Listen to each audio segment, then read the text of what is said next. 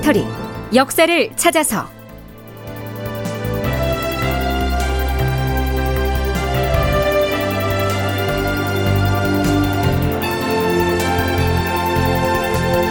제 991편 무너진 토지 제도와 빈곤의 악순환.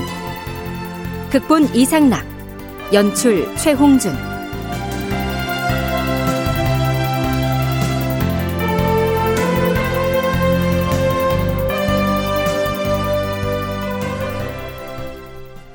안녕하십니까? 역사를 찾아서의 김석환입니다. 주상 전하, 이 토지 제도가 무너져 버려서 나라의 세금과 공부를 바치는 체계가 고르지 못하게 되고 국가의 세입이 이로 인해 크게 감축되어 싸웁니다. 지금 나라에는 잠시나마 지탱할 만한 저축도 없으니 무엇을 가지고 나라가 유지되게 싸웁니까?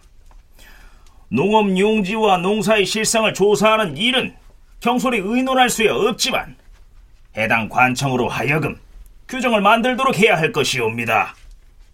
주상 전하, 하루속히 양전 사업을 시행하시옵소서. 양전 사업을 시행하시옵소서.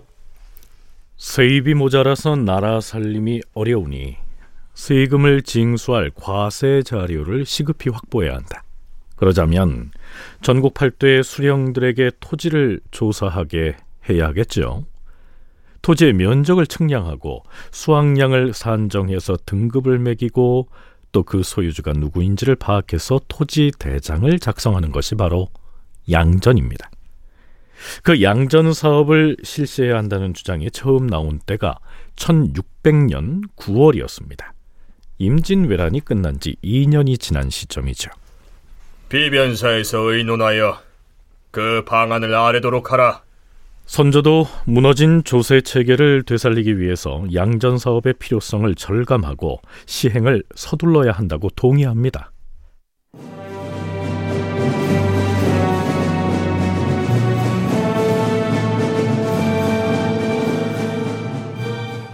그로부터 3년 3개월이 지난 1603년 12월쯤이면 양전 사업의 진척이 좀 있었을까 살펴보죠. 영의정을 지낸 이항복이 임금에게 주청한 내용 중에 한 토막을 인용하자면 이렇습니다. 전하, 양전하는 일은 결코 그만두어서는 아니 되옵니다. 양전을 하지 않으면 종묘의 제사를 지낼 수도 없고 외국에서 찾아오는 빈객을 접대할 수도 없으며 군사를 훈련시키고 불타 없어진 궁궐을 수축하는 일도 엄두를 낼 수가 없사옵니다. 다음 달인 내년 정월까지는 마무리를 하겠다고 기한을 정했는데도 아직껏 끝내지 않았으니 이러고서야 어찌 나라의 기강을 세울 수 있겠사옵니까? 자, 이 항복의 이러한 주청을 우리가 지난 시간 말미에 잠깐 소개를 했었죠. 양전 사업 시행을 논의하고 나서 3년이 넘게 지난 이 시점까지도 제대로 결실을 보지 못한 겁니다.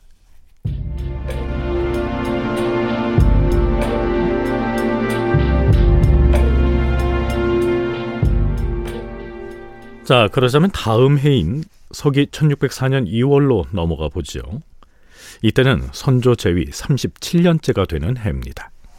주상 전하, 신, 전라우도 양전어사, 조존성의 아래옵니다. 양전어사. 이 양전어사는 지방 수령이 양전 사업을 제대로 수행하고 있는지를 감찰하기 위해서 임금이 특별 파견한 암행어사입니다. 전라 우도라면 당시에도 다른 지역에 비해서 상대적으로 쌀이 많이 나는 지역이었을 텐데요. 그곳의 양전 사업 실태는 어떠했는지 어사 조존성의 얘기 들어보시죠. 전하, 지난해 가을에 조정에서 양전에 관한 사항들을 지시했음에도 불구하고 그동안 전라우도의 각 고을에서는 어명을 이행하지 아니하고 토지 조사를 실시하지 않았사옵니다. 그러다가 신이 어사가 돼서 도내에 당도하였을 때에야 비로소 조정의 지침이 지극히 엄격하다는 사실을 깨달은 것 같았사옵니다. 그리하여 이제껏 양전을 시행하지 않은 책임을 면하기 어려울 것이라 여기고서 현재 탈양을 하고 있다고 둘러대거나 혹은 지난해에 이미 탈양을 하였으나 아직 장부를 만들지 못하였다고 속여서 보고하였사옵니다. 네, 앞에서 타량이란 말이 나오는데요. 농지의 면적을 재는 측량과 같은 뜻입니다. 그러니까 중앙조정에서 고을 관찰사를 통해서 양전 사업을 추진하도록 명을 내렸음에도 일선 고을의 수령들은 한운동 만운동 신용만 내고 있다가 어사가 당도했다는 소식을 듣고서야 문책이 두려워서 이런저런 핑계를 대거나 혹은 허위 보고를 했다. 이런 내용이죠. 조존성의 보고 또 이렇게 이어집니다. 고을 수령들이 이처럼 제대로 양전을 시행하지 않고서 면책하려는 생각만 하고 있으니 그 실상이 참으로 가증스럽사옵니다. 신이 어사로서 어떤 고을에 들어서면 이런 일이 벌어지옵니다. 저기 어사 나리가 오신다. 어사가 왜? 아니, 못 들었어. 양전을 감찰하러 오는 거야. 안 그렇다면 실상을 알려야지.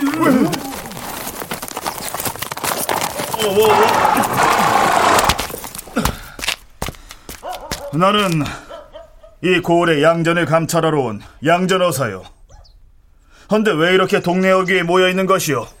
그렇잖아도 한양에서 어사나리가 우리 고을에 오신다고 해서 이렇게들 미리 나와 있는 것입니다요.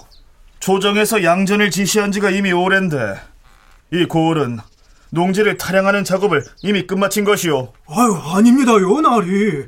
고을 수령이 양반 지주들과 한통속이어서 도통 양전을 할 풍리조차 하지 않고 있습니다요. 양전을 하려면 아전들을 들판으로 내모대야 하는데 들판에 타량하러 나온 사람들을 본 적이 없습니다요. 조정에서 지시한 대로 양전을 제대로 시행해서 양반 지주들이 숨긴 땅도 찾아내고 우리들의 빼앗긴 땅도 각각 주인한테 돌려줘야 합니다. 기왕에 오셨으니 이번에는 양전을 반드시 시행하게 해야 합니다요. 아유, 왜 해야 하고 말고요. 그 당장 해야 수령한테만 맡겨서는 안 됩니다요. 주상전하, 실정을 알아보기 위해서 한 고을로 옮겨갈 때마다 가난한 사람들이 고을 어귀에 때로 모여서는 양전이 잘못됐으니 엄격하게 다시 하는 것이 마땅하다고 극진히 호소를 하옵니다. 그리하여 신은 나주를 비롯한 일곱 고을은 모두 양전을 다시 하게 하였고 전주를 비롯한 아홉 고을은 신이 도착한 즉시 고을에서 스스로 타령을 하였으나 아직 끝내지 못하였사옵니다. 하지만 독촉을 심하게 하면 허술하게 할 것이 뻔하고 그렇다고 한정없이 늦추게 되면 봄철이 다 가버릴 것이옵니다. 신이 한 고을에 머무는 날은 하루 이틀에 불과하오나 양전을 위해 백성을 동원하는 것이 아직은 농사철에 큰 방해가 되지는 않으니 이번에 기어이 심사를 끝낼 생각이오나 네, 사실 양전은 나라 살림에 필요한 세금을 걷기 위해서 시행하는 것이었기 때문에 그동안 전쟁 때문에 제대로 농사를 짓지 못했던 일반 백성들에게는 조세의 부담이 가중될 수밖에 없지요. 따라서 조정에서도 이 양전 사업을 강하게 밀어붙일 상황은 못 됐고요. 총신대 송웅섭 교수의 얘기 들어보시죠. 딜레마는 뭐냐면 그런 어려운 상황에서도 국가는 살림을 해야 되는 것이죠. 국가를 운영을 해 나가야 되니까. 그래서 세수를 어떻게 확보할 것인가, 얼마만큼 세금을 거둘 것인가, 요역은 얼마나 증발할 것인가.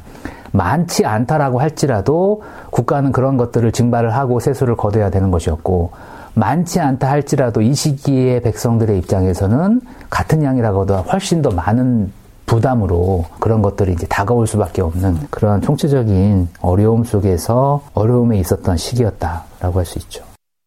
그렇다면 중앙조정에서 별도로 어사까지 파견하면서 독려했음에도 왜 그처럼 양전 사업은 더디게 진행됐고 그나마도 이 결과가 허술할 수밖에 없었을까요?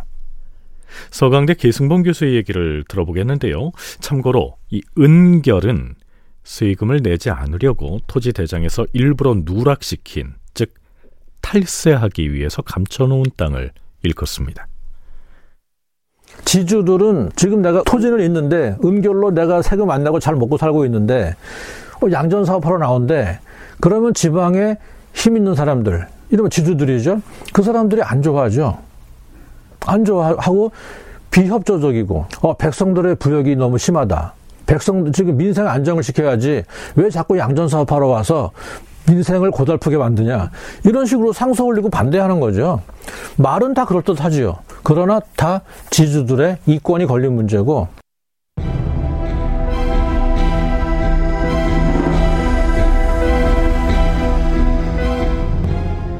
다음 달인 3월 26일 황해도 관찰사 정사호가 급히 계문을 올립니다. 주상 전하, 해주 목사 윤한성은 목사로 부임한 뒤로 일을 처리함에 있어서 앞뒤 분간을 못한 것이 많았사옵고 성을 방비하는 문제에 있어서도 방도에 어긋나게 한 점이 많아서 이를 원망한 백성이 때를 지어 들고 일어나고 있사옵니다. 또한 토지를 양전하는 일은 국가의 중대 사임에도 하급 관리에게만 전담시키는가 하면 관찰사인 신의 명령 또한 이행하지 않고 있으니 지극히 온당치 못하옵니다. 일 처리를 이와 같이 하니 하루라도 관직에 두어서 거듭 민폐를 끼치게 할 수는 없사옵니다. 윤한성을 당장 파직시키시옵소서. 이렇듯 전국 각지에서 양전 사업이 삐걱거리고 있었는데요. 양전이 제대로 이루어지지 않으면 토지 제도가 확립될 수 없고 그렇게 되면 세금을 거둘 근거인 세원이 확보되지 못하니 나라 살림이 유지되기가 어렵겠죠. 다시 석 달이 지난 6월 25일 호조 판서 서성이 임금에게 불려갑니다. 어제 호주에서 올린 계문을 살펴보았다. 근래 조세 수입이 태부족하여 국가의 경비 조달이 걱정이라고 했는데 자세히 말해보라. 예, 전하. 이 나라를 운영하는 경비는 오로지 세입에 의존하는 것이어서 국가로서는 이보다 더 중요한 것이 없사옵니다. 누가 그걸 모르는가? 한 해 동안에 지출해야 할 경비는 얼마인데 세입이 얼마다? 그렇게 숫자를 들어서 설명해 보라. 예. 이 근년에는 1년 세입이 겨우 4만 석에 불과하옵니다. 거기 비해서 나라 살림을 하는 데에 소요되는 경비는 1년에 7만여 석이나 되옵니다. 그러니 세입이 소요 경비의 절반 정도밖에 안 되는 실정이옵니다. 그 부족분은 어찌 충당해 왔는가? 부득이 해마다 쌀을 추가로 거두어들이지 않을 수가 없었고 그에 의지하여 어렵게 지탱하고는 있사온데 추가로 걷는 것은 법에 정해진 것 이외의 과세를 하는 것 아닌가? 그렇사옵니다. 한 번 내던 세금을 1년에 두 번 내게 함으로써 백성들이 세금 매기는 항목을 두고 어리둥절해 하고 있어오며 또한 그 비용이 지나치게 많다고 하여 전국 곳곳에서 원망이 치솟고 있어옵니다.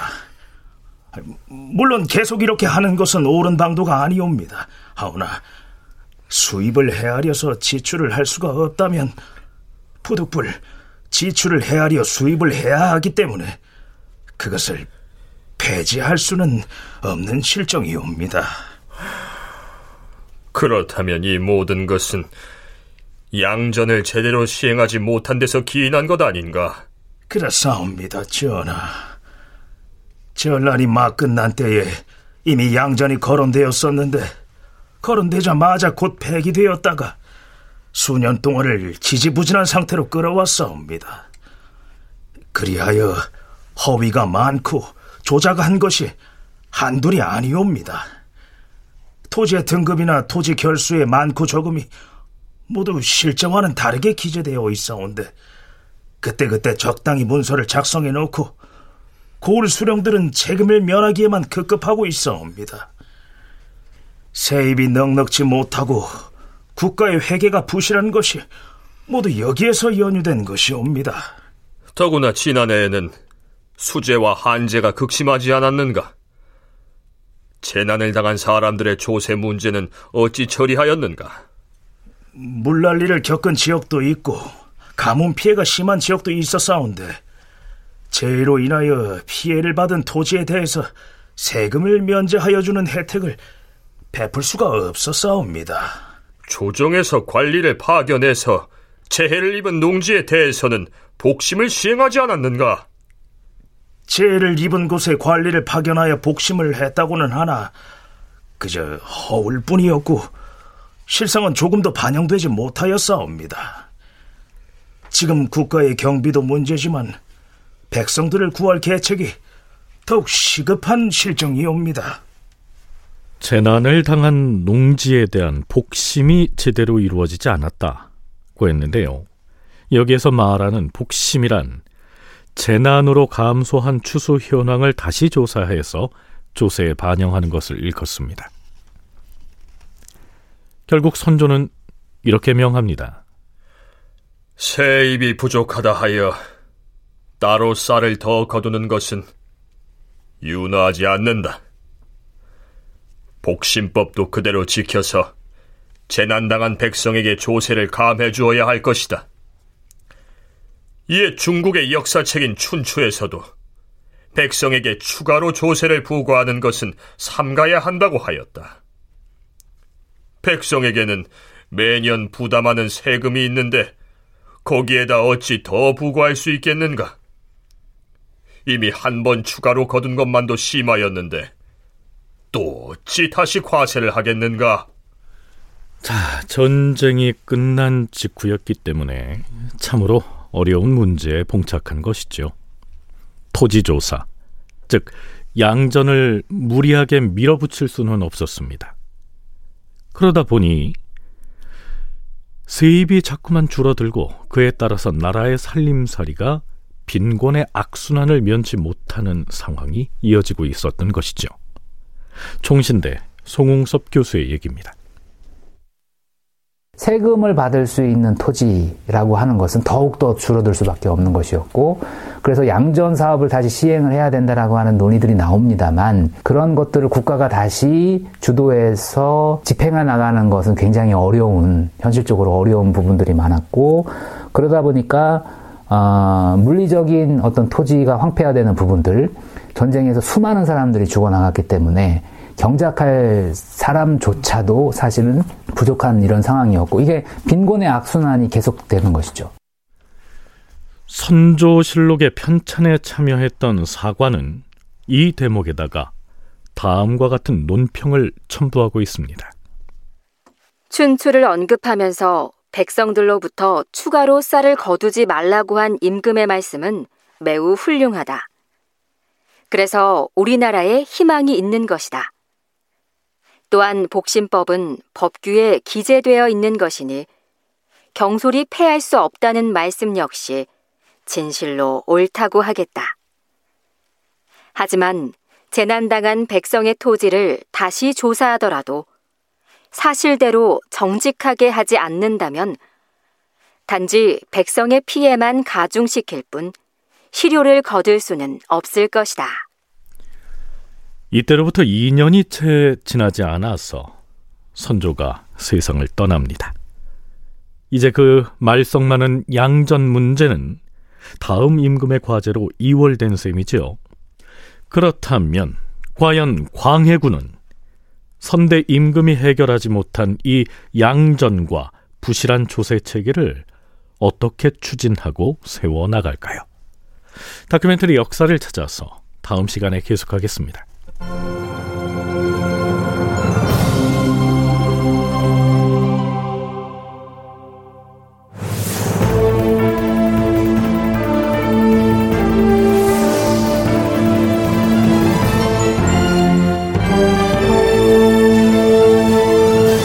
다큐멘터리 역사를 찾아서.